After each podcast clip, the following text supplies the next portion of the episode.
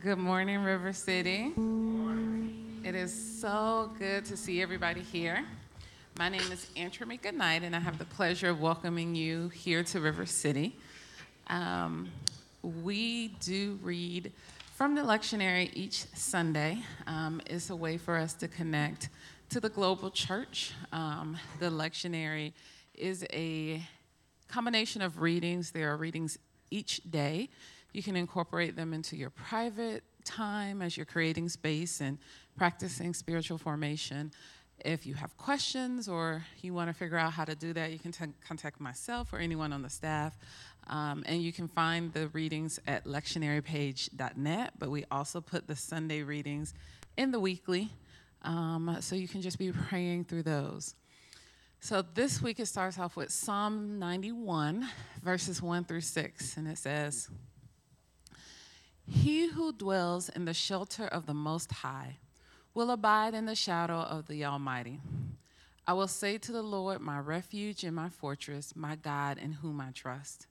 For he will deliver you from the snare of the fowler and from the deadly pestilence. He will cover you with his pinions, and under his wings you will find refuge. His faithfulness is a shield and buckler. You will not fear the terror of the night, nor the arrow that flies by day, nor the pestilence that stalks in darkness, nor the destruction that wastes at noonday. Because he holds fast to me in love, I will deliver him. I will protect him because he knows my name. When he calls to me, I will answer him. I will be with him in trouble. I will rescue him and honor him. With long life, I will satisfy him and show him my salvation. If you can bow your heads in prayer. Father God, thank you for River City. Thank you for the opportunity to gather. Thank you for the visitors. Thank you for the people who are serving, Father God. Thank you for the pastors, the worship leaders, the worship team. Thank you for our community, God, here in Smyrna. Let our hearts not divide, Father God, about things that are going on. Instead, let this Sunday be a reminder that we are all knitted together. We are your bride, Father God. Let us embrace you as the bridegroom. In your Son, Jesus' name, we pray. Amen. I ask you to remain standing, or if you're not sitting, maybe stand with us. And we're going to begin to pray uh, for uh, those in this room and those in our community. And so, as an active participation, if you would pray with me, whether you pray out loud or agree with me as we pray. So, we just say before we start, praise the one who paid our debt and raised this life up from the dead. And God, we look at ourselves and we see the pain and the, the death that we've all of us have experienced. But God, for this next few moments, we're going to look outside of here. God, at the death and the pain of this world. And God, we pray that we would also see your resurrection. I believe today that God's calling his people to pray on behalf of those outside. And so, as the psalm says today, you will not fear the terror of the night or the arrows that fly by day or the pestilence that stalks in darkness, or the destruction that wastes at noonday. Those who love me, I will deliver.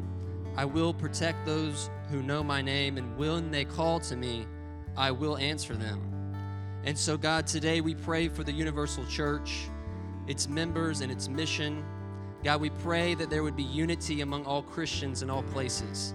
God, that we would rejoice at the differences that we have within ourselves.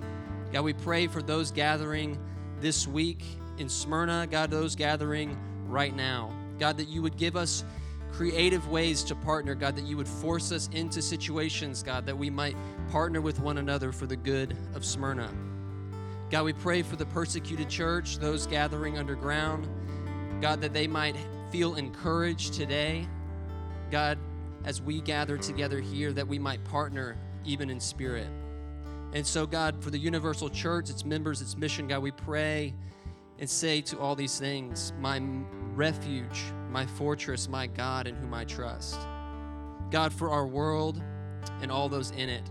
God, the natural things that are happening all across our world, God, the burning of the Amazon jungle that's happening by criminal networks God, we pray that you would bring justice to those criminals.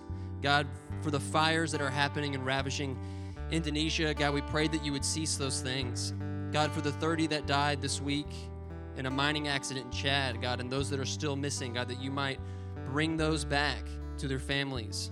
God, for those who are still struggling in the Bahamas, God, from all of the pain, God, we pray that you would bring, uh, God, justice, God, and also, God, that you might bring hope, God, in the midst of those families who feel like there is none.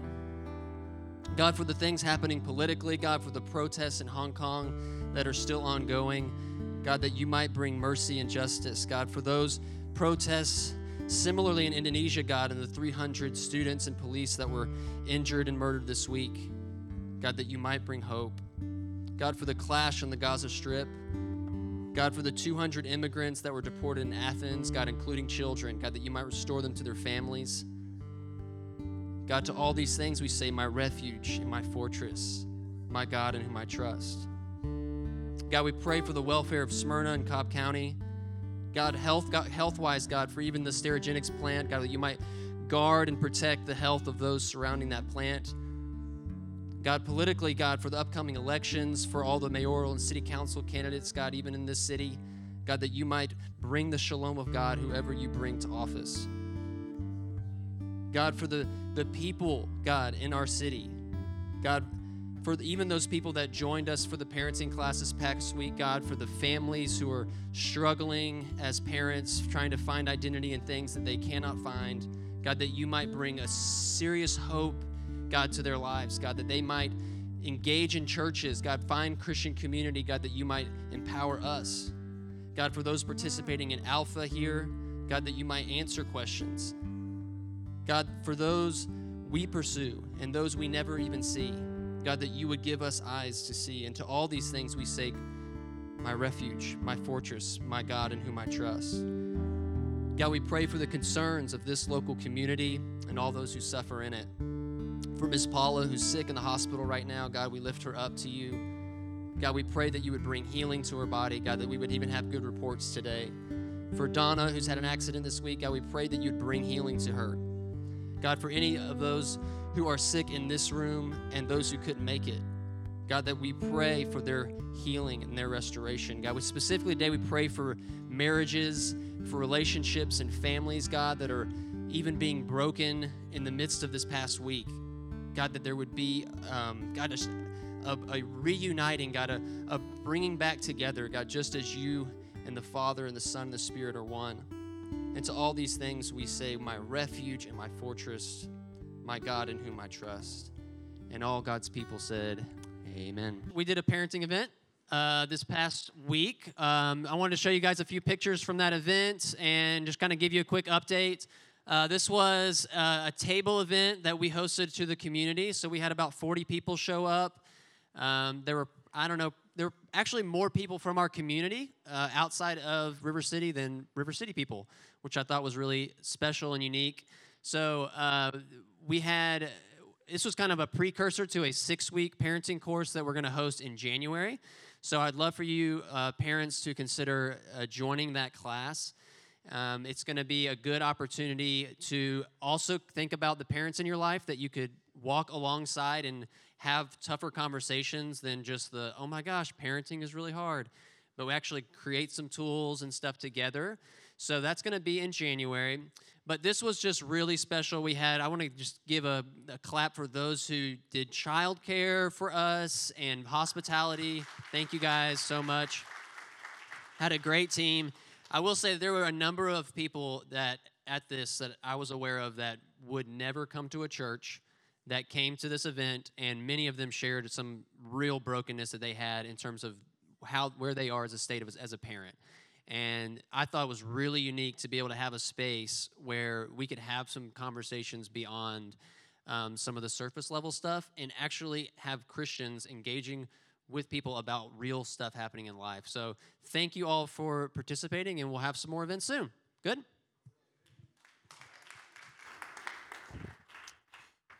Thank you, Jordan, for the the prayers of the people and as well for the update about the table. I was at that event, and it was um, it's why we're it's why we're here, right? Like, and I'll just say this to start: we've been talking recently about creating space for prayer and spiritual formation and creating space for mission. So I want you guys to look over here real quick. This, uh, these are two of our four vision tenets, but I would say actually these are probably our two vision tenets. And then these two over here help us to do those things. So these two things, spiritual formation and community transformation, spiritual formation is what people would talk about as discipleship, being equipped, creating space for God to fill us.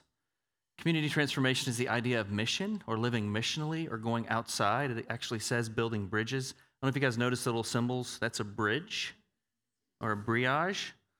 That is the elements. That's not a strange cup with a plus sign on it. That's uh, that's your typical crack your thing open communion elements. Uh, that's the idea of what we're going after. It can't just be one. We can't just have a missional body that's never formed. Mission forms us, but we can't not create space to be filled by God, right? To be loved by God. And we can't just sit in a room and be formed by God. Either version of those becomes toxic, becomes impossible to live out. So the two have to marry. Spiritual formation and community transformation have to become one, and there is a clear this that happens with that. You can feel it inwardly in just what you like to do or what you think needs to be done with the body. You sometimes wish we would just dive deeper into Bible studies. Some of you think, why are we not serving at that shelter?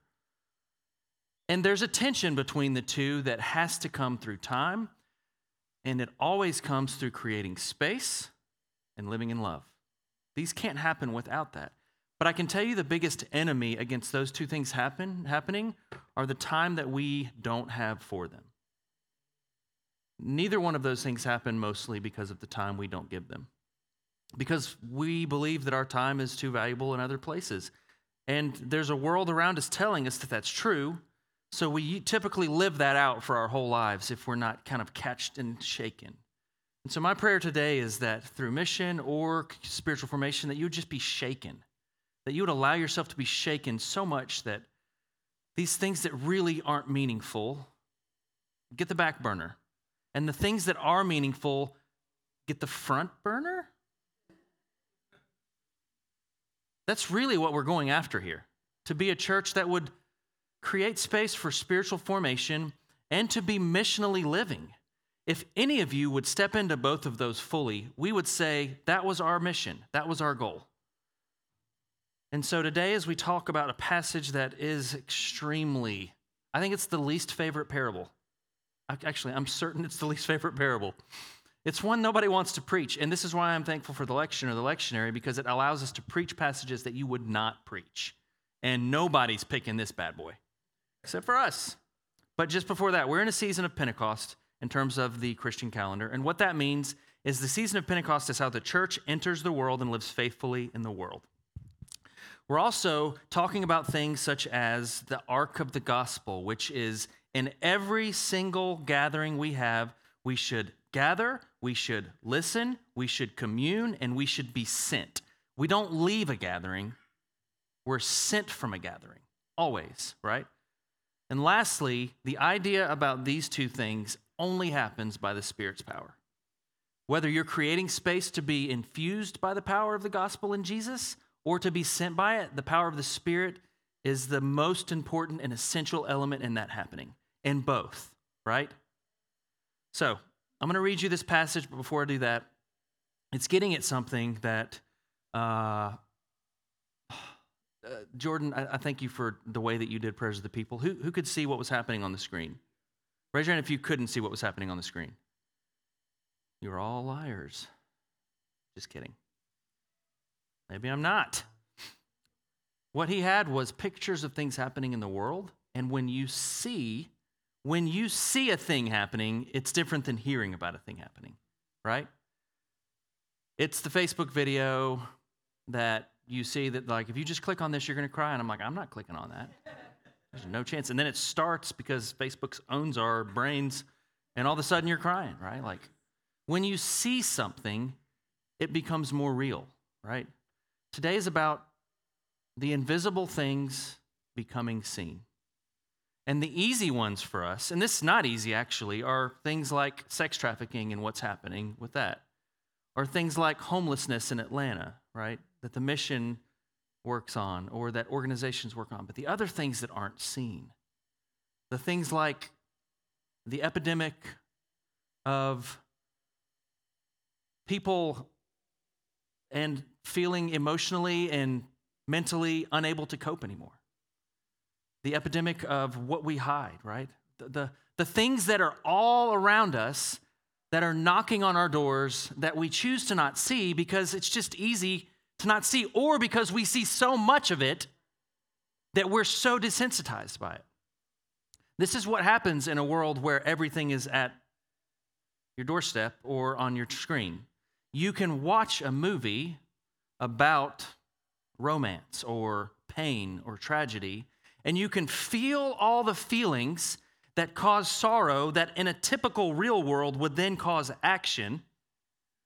But we stop at sorrow because we can click away or turn the channel. So we're put in spaces where we can feel all the feelings, but not have to be responsible for what happens connected with them. This is causing a lot of problems, right? This is why our, the, the media age we're in right now brings us so much negative that it's so overwhelming that we might as well not even try, right? What are we going to be able to do? Instead of just hearing about, just think about like if you were born in the 40s and 50s, like my dad. Like, that's real. I'm not, I'm not trying to make a joke there. That's, that's a real thing. When you heard of something, you didn't catch it 17 times on Facebook. It came through a friend of a friend, and it was like in your living room, and you were discussing it, so you dealt with it. That's not how it works anymore, right? Now you hear about everybody's everything, and it's too much. But that's not an escape and an excuse for Christians to back away and not be the answer anymore. We have to choose something. We have to open the door to someone. We have to listen to something, and we have to respond with compassion. That's the call of the gospel to not just be gathered, but to be sent. And what a better way to be sent than to notice where need is and actually do something. I can remember the four or five times in my life where I was in such a desperate spot that I was weeping, crying out to God. One of them was in a, in a, in a I guess in an apartment before I was sent to rehab, when I was 16 or 17, and not knowing how to struggle through addiction and not knowing how to get through it, and crying out and literally being at a spot where I could do nothing else, and something had to happen, or I was going to die. Literally, I, I, I, that was what was going to happen to me. Another time was in college, and this is going to be too much for y'all and being in like a, my first real kind of relationship. This sounds this is gonna this is gonna make me sound so dumb. It's okay. And like the relationship kind of being on. This wasn't me and Sarah. This was before us. This was the training for me and Sarah. And literally thinking that relationship wouldn't work, but being destroyed by it and weeping and crying. And another time was last year when I had a back uh, problem and my back was, I had a herniated disc. And that was painful. But the really hard thing was the day that Sarah and my family all got up to go to see Noah play in one of his first tournaments. And I couldn't go. And as my daughter was leaving, she was the last one, I just started weeping. And I fell on the couch and I was like, God. And I literally could not move off of the couch. I remember for me being in spots where I was so in need that all I could do was beg God or somebody, and how vulnerable in those spots I am. But there are people all in our lives right now in the same type of situations. And so when I read this passage, here's what I don't want you to do. This is not a basis for a theological statement on the afterlife. This is a parable about how to live in life. So I'm going to read this to you. You can follow along with me in Luke chapter 16, 19 through 31. There's a lot here. I'm going to go slowly and then we'll jump right in. This is coming right after Jesus has a conversation with the Pharisees, and he literally says to the Pharisees, You cannot love God and money. It is impossible. And then they ridiculed him and said, No, this is not right. So Jesus tells them, You love money more than you love people, and you cannot love both. And they say to him, That's not right. But they basically ridicule him. And this is the story that he decides to teach after. There was a rich man who was clothed in purple and fine linen, who feasted sumptuously. Everybody say sumptuous. Every day. And at the, his gate was laid a poor man named Lazarus, covered with sores, who desired to be fed with what fell from the rich man's table. Moreover, even the dogs came and licked this man's sores. The poor man died and was carried by angels to Abraham's side. The rich man also died and was buried. And in Hades, being in torment, he lifted up his eyes and saw Abraham far off, and Lazarus was at his side. And he called out, Father Abraham. No, this is not had many sons and many sons. This is a whole different song. I have not heard a song on this yet. And he called out, Father Abraham, have mercy on me, and send Lazarus to dip the end of his finger in water and cool my tongue, for I am in anguish in this flame. And my whole childhood went down in flames after reading that the first time when I was younger. I was literally like, there is no chance. But Abraham said, Child, remember that you in your lifetime received your good things, and Lazarus in, in like manner bad things. But now he is comforted here, and you are in anguish. And besides all this, between us and you, a great chasm has been fixed, in order that those who would pass from here to you may not be able and none may cross from there to us. so good. And he said, Then I beg you, Father, to send him to my father's house. For I have five brothers, so that he may warn them, lest they also come into this place of torment. But Abraham said, They have Moses and the prophets. Let them hear them. Anybody? Anybody still with me? So here's, here's where kind of here's, here's what can happen in this passage. This kind of passage can draw us right to the end of where you can end up, and it doesn't tell the story. The story is about what happens in this man's life. So here's the first scene that you need to hear about. Scene one you're in a lavish house, everything is fine. You're dressed in purple cloth, which is actually representative of like a kingly or a priestly or like like royalty. And you're always eating sumptuous meals. But already setting in as I read this is kind of a loneliness that maybe some of us are familiar with. This man is alone. He can't see outside of his house. He doesn't know what's happening. Also in this scene is a man named Lazarus outside the gate who desires for not a mansion, but for just the scraps from this man's table. This man never notices Lazarus, but Lazarus notices this man. Lazarus can see, this man cannot. The only comfort, which I wouldn't even consider comfort, um, even if I didn't have a sore, I think it's one of the most disgusting things that happens on the planet. I love dogs, but being licked by them is not awesome. I know Jen's like, that is blasphemy, but I don't love it. I do not love being licked by dogs, especially if I have a sore. So that's his consolation, though, in this passage. The only seeing this man has is by a dog licking him. So, really quickly, before you make assumptions, this man is not an evil man. This man is not harming Lazarus. This man is not trying to violate him. This man's biggest flaw is that he cannot see Lazarus, and Lazarus could be talked to. That's how close he is. This man's not evil. He's not He's not Osama bin Laden. He's not you know, he's not the Yankees. He's He's not any of those things that are truly evil empire esque. I think that was bad timing for a joke.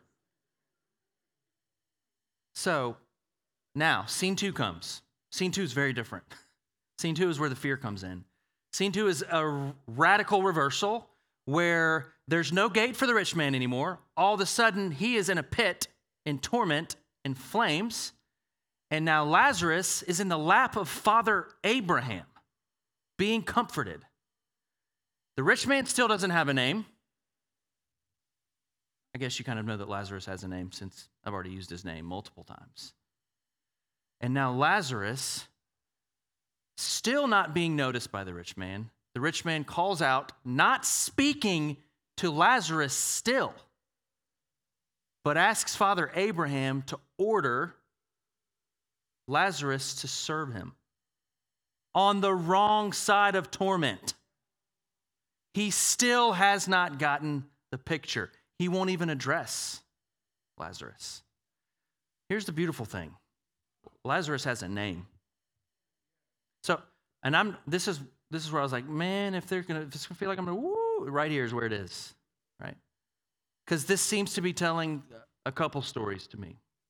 The first one is this when you name something or someone, and I talked about this last week, the relationship changes. And I mentioned last week if you were to walk around your neighborhood and knock on doors and ask people just their name and their story, the relationship has changed. But we don't do that because we know the intimacy involved. We don't even know everybody's name in this room, right? Like if we did a game and who could guess the most names, maybe maybe 70 name, I don't know, maybe 50, I don't know. Because when you name something, you've now become intimate with them in some way. The rich man never receives a name in this. And I kind of think from the beginning, this is what they're going after to be known. The rich man is in a castle by himself, continually eating sumptuous meals, not in any type of need, but in every type of need. Lazarus is on the other side of a fence, named, maybe richer than the rich man, and ultimately on the other side of the bad equation, in the lap of Father Abraham, being named, being restored, being comforted. So this story has a couple meanings. One, to the poor, this is a beautiful story. I don't care, and, and, and we all put ourselves in one of these seats. I actually think we probably put ourselves in the seat of the five brothers, kind of hoping that we'll get that message and be like, Dear God, I don't want to be in torment. I think if I had a prayer and my only prayer was so bad that I just wanted someone to dip their finger in water to put on my, that's not even, it's not enough. That's not going to do enough. Like, that's an awful prayer, and that must be awful, right? So, we, I don't think we put ourselves, I, I know we definitely don't put ourselves in the seat of the poor. We don't relate to that. I think we automatically either are the five brothers or the rich man.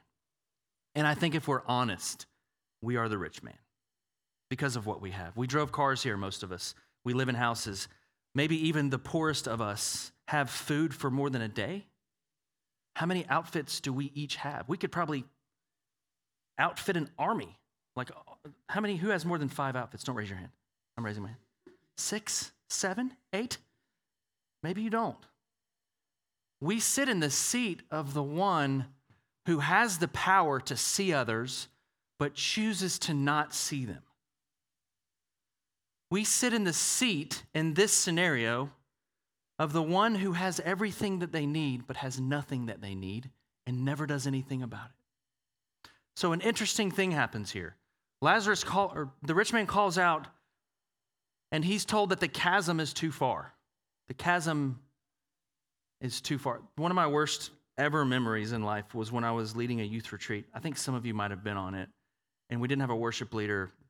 And I had to sing the song, The Chasm Was Far Too Wide never thought they'd reach the other side. You know that? I, I was the worship leader on the retreat, and I couldn't get the rhythm right. And I don't have any other reason to share that story other than it was a horrible moment in my life. And I wanted to quit ministry after that. But the rich man is told the chasm is far too wide, and we instantly think, let's go do good in life, right? Like, I don't want that. But the chasm is just the completion of what he built his whole life. What if the chasm is not even what happens after? But a space we get to here where we are unreachable because of our privilege? What if the chasm already sets in just like the kingdom of God can already set in? What if we're so far into our privilege? I actually think the hardest part of spiritual formation is stepping out of privilege to help someone else, or just saying, I am privileged, because we are all privileged immensely. What if the chasm can exist before phase two? What if the chasm is just you or I saying, I'm not going over there? There's nothing there. I don't see anything. There's nothing to see. No, there's. I didn't. Do, I didn't do anything to Lazarus. I had nothing to do with Lazarus. I've been here in my house completely fine. I worked hard to get here. I actually worked. I was told, if you work hard, you'll get it. And I got here, and now I'm in this house. And I had nothing to do with Lazarus. And all the while, Lazarus is knocking, and we're not listening. What if this is a picture of America right now? This is the part of the message nobody wants to step into. Nobody wants to step into this. What if this isn't about what happens after you die, but it's happening right now? What if we're called to tear down chasms and walls and build bridges to people who are in need? As crazy as that sounds, that's the gospel message. What if our churches look a lot like this guy's house? I mean, I imagine he's probably thinking of a room to furnish. I imagine he's thinking, my, my second guest room needs serious attention right now. Like, those colors are out. I don't have a, a comfortable bed anymore. What if our churches spend more on our carpet budgets than our food pantries? What if we care more about the next phase of the building than the people literally dying of hunger in our own city? What if the people who are dying daily from mental illness because it's too much to handle had someone jump into their lives, step outside the gate, and say, I know you're not looking for a mansion because that's dumb. That's not what this is all about. It's not about giving another person a mansion. It's about saying, I'm here with you. What if this whole thing is about kinship? What if the whole thing is about seeing someone and being with someone? Literally, all that had to happen was this man had to walk outside the gate and sit next to Lazarus, and all he wanted was scraps. That's just an in route. What if he sat outside the gate and said, I know that what you want is food, but there are other things you need. How can I help you? What can I do? What can I do to help you? These two spaces, right? The space of absolute desperation is awful. It is awful. And I have not tasted the true space of absolute desperation. The ones I mentioned earlier are a little bit ridiculous, right? They're a little bit privileged. My, my college relationship wasn't going to work out. Oh, look, seriously. And it's like totally world shattering. There's people being burned alive right now. There's people being bombed right now. There's people whose families are separated, people dying right now. There's literal literal persecution happening right now. My brother and my sister in law are traveling right now to a place where they have to not tell people they're Christian because they would be in danger of being harmed. It's literal. We are the body. The space of desperation is so awful if all you have to wait on is Jesus without the body. And don't hear me say that I don't believe Jesus is providential. And don't hear me say that I don't believe Jesus works miracles. But part of his miracle working is getting a bunch of idiots together to go help someone. And I'm the idiot, not y'all. I'm the idiot. Part of the miracle is when a group of people who shouldn't be together in a room show up to serve and help with more than just, here's a trinket, I did good, check. With more than just, we're not called to give the poor mansions, we're called to meet them in a space that keeps us both on a plane. It's Acts 2. They shared everything. And Ananias and Sapphira decided they wouldn't, and nobody wants to talk about that. Right? Who knows that story? Yeah, brutal, right? What if this story is literally about recognizing the people who are knocking in our lives? What if it's just that? If you'll, if you'll open up with me, if you can, to Revelation 3.20. I'm jumping all over, and that's okay. This is to the church at Laodicea. This is in Revelation. He says, Behold, I stand at the door and knock. If anyone hears my voice and opens the door, I will come in to him and eat with him, and he with me. What if the distance between us and another, the knocker, isn't a distance between us and another human, but it's actually truthfully the distance between us and the Father. What if that's actually what's happening? Can you pull up this next passage? Matthew 25, 34 through 40. Then the king will say to those on his right, Come, you who are blessed by my Father, inherit the kingdom prepared for you from the foundation of the world. For I was hungry, and you gave me food. I was thirsty, and you gave me drink. I was a stranger, and you welcomed me. I was naked, and you clothed me. I was sick, and you visited me. I was in prison, and you came to me. Then the righteous will answer him, saying, Lord, when did we see you hungry and feed you, or thirsty and give you a drink? And when did we see you a stranger and welcome you, or naked and clothe you? And when did we see you sick or in prison or visit you? And the king will answer them, Truly I say to you, as you did it to one of these, least of these, my brothers, sorry, you did it to me. What if the person who is knocking is actually Jesus? And we're waiting for him to visit us in our houses. Spiritual formation, mission, community transformation. You cannot have the one without the other. To be formed by God is to be sent by God. And to be sent is to recognize those who are in need and do something about it instead of saying, the poor will always be amongst us. I had a grandmother at one point that literally, and I love her, said, Well, you know, we're not supposed to serve the poor because they're always amongst us. And I was like, Ah, actually, I think, hmm.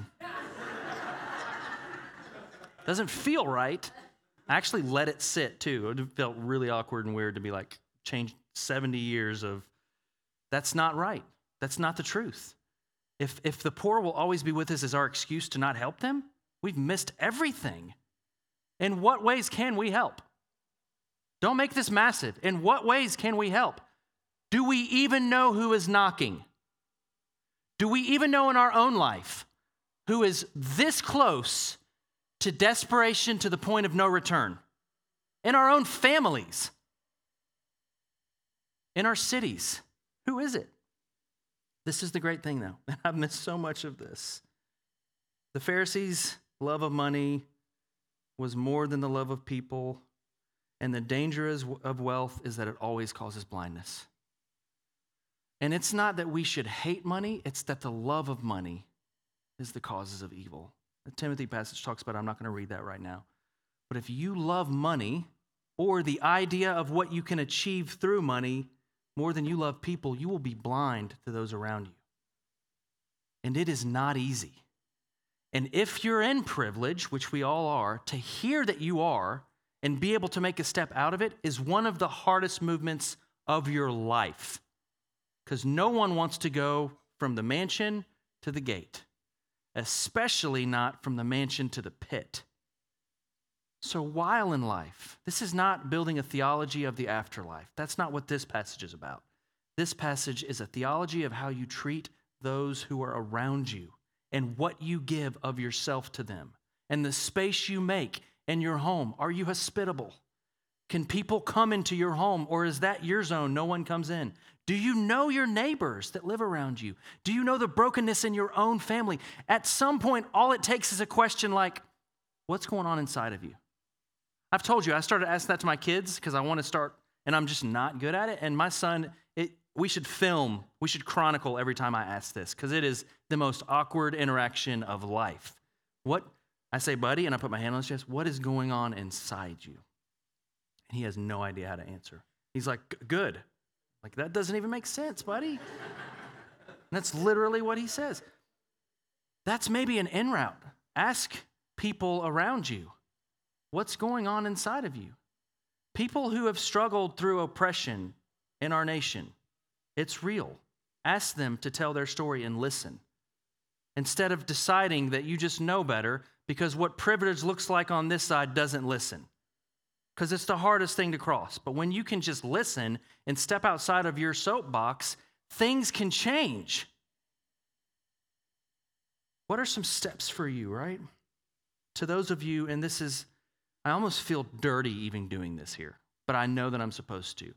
There are people in this room who are the poor. Not poor financially, maybe some of you are, but you have access to stuff. But some of you are poor to the point of brokenness. And maybe you're poor in spirit. Maybe the church, you're done with it. That's happening left and right right now in America. Maybe you're in desperation. Maybe it's mental emotional, and you have not shared with anyone how desperately you're close to things that shouldn't happen. You're close to thinking about things that would be harmful to you and others. Physically, some of you are sick. I, I don't get this. And please, I know, tell me, you can, you can share with me. But if, if you're sick, the literal gift of God is the body to lift you up in prayer. Share with us. It doesn't mean that you're doing it right or better by not sharing. We need to hear so that we can lift you up and pray. We need to hear. It doesn't burden us. We're not overwhelmed by it and wish that you wouldn't have. We need to hear so that we can lift you up because you matter, right? Whatever has happened along the way to say, that's not their problem, this is mine, that's not, that's not reality. We're the body of Christ. We're meant to carry burdens for one another. If you're screaming out at night to God about these things happening and telling no one else, please invite us in. That's who God brings the kingdom to. And if you're poor and broken in spirit, please, just for a moment, the only one who gets a name in this passage is the one who recognizes they're in that spot. And to be named by the king would change everything. Now, you can look up on your own what the word Lazarus means, it's beautiful. But whatever he names you, it says about you, comes from the place of being so broken that you know you need him. So if you are broken in spirit or poor at heart or hurting physically or cannot figure out how to talk to someone about it, just know that he is for you and you are going to receive a name and he will redeem you. If you have no needs, if you have no needs to name, I would just kindly say, ask for God to show you where you need to repent. Because maybe you're supposed to be sharing everything that you have. Everything that you have. And Father, I ask that we would be a people that tear down walls that keep us away from those who are in pain and build bridges to those who are crying out in need. I just pray that River City would be the kind of body that goes on mission lovingly. God, who is outside of our gate? God, make me excited about who would be knocking today. And I just want to speak this over you in prayer. We talk a lot at this church about being burnt out, and we create space for people to walk into health because Part of our struggle in the past is that we've taken too much from people for the sake of God. But that's not everything. And to see a need and to be able to step in is a beautiful thing. And for someone else's need to always only be a burden and only be something that is just a, just a hassle is not the right en route. What if to hear about where someone was struggling would be seen as a gift? to be carried and then shared with others. Whether it's money, a bed, prayer in a hospital, just asking the question, What's going on with you? Just hearing and seeing. God, take off our blinders. And I have this overwhelming fear that I won't run with, but I'll ask God to give us the faith to see that the people being raised in our own homes can go 16, 17, 18, 19, 20 years without ever being seen. See your kids, see your spouse, see your parents, see the brokenness of their friend groups. Don't just say it's the world and carnal and turn from it. Step into it and ask how you can help, especially for those of you who have children in this room, ask questions early, step in early. How can I help you? Where are you broken? Where can I pray for you? What's happening inside of you? How do I help you carry this? You're not meant to carry it all. Start with your families, spread to your jobs, into your cities, into the world. I'm going to ask you to repeat something. I don't even know what I'm going to say yet. Here's what we're going to do I'm going to say it, you're going to repeat it. Father God, help me to see who is knocking in my life. Father God, forgive me for choosing to not see and letting someone else handle it. Help me be a gospel carrier and a mission walker outside of church to my children, to their children, to my parents, to their parents, to my wife or husband, to my friends. Reveal to me who is knocking, and let me answer. And I'm just going to pray this over you. The one who is knocking is literally Christ.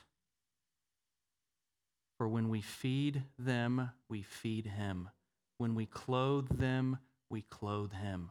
When we visit them, we visit him.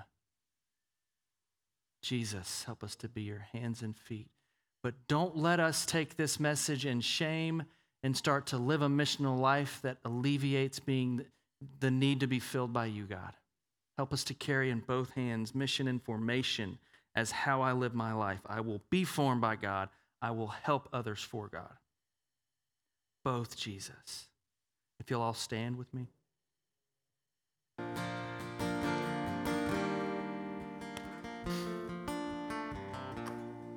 So, a few ways that you guys could jump into this without making it too complicated. The table that Jordan is overseeing right now, the whole idea is mission to the city. So, building a team of people that are ready to serve people well would be a great start. And you can talk to Jordan at any time. That's happening monthly now. And then, of course, just jump in and serve somewhere here. Like an en route to helping would just be awesome. In fact, how old are you? 15. She's 15 literally up here singing like that, just brave, like. Awesome. Makes me so happy. So, Father, I thank you for the body of Christ that you've given us. It's a gift. As sloppy and unkempt and as moody and as joyful and as painful and as healing as it is, it is your bride. And we are thankful for it. And I'm so thankful to be a part of it. Help us to continue in Smyrna to look like the bride, the loving bride of Christ, who dies for those before they even know it. And Jesus, thank you for being the man that was talked about in this parable that came back from the dead. We literally are hearing about you from you after doing that, and we're thankful. Send us this week full of joy and laughter and love with the ability to sit with and hold people like Father Abraham did. And we thank you in Jesus' holy name. Amen. Thank you, guys. Very thankful for you. Bless you. Thank you again for joining us today, and please visit our website at rivercitysmyrna.com.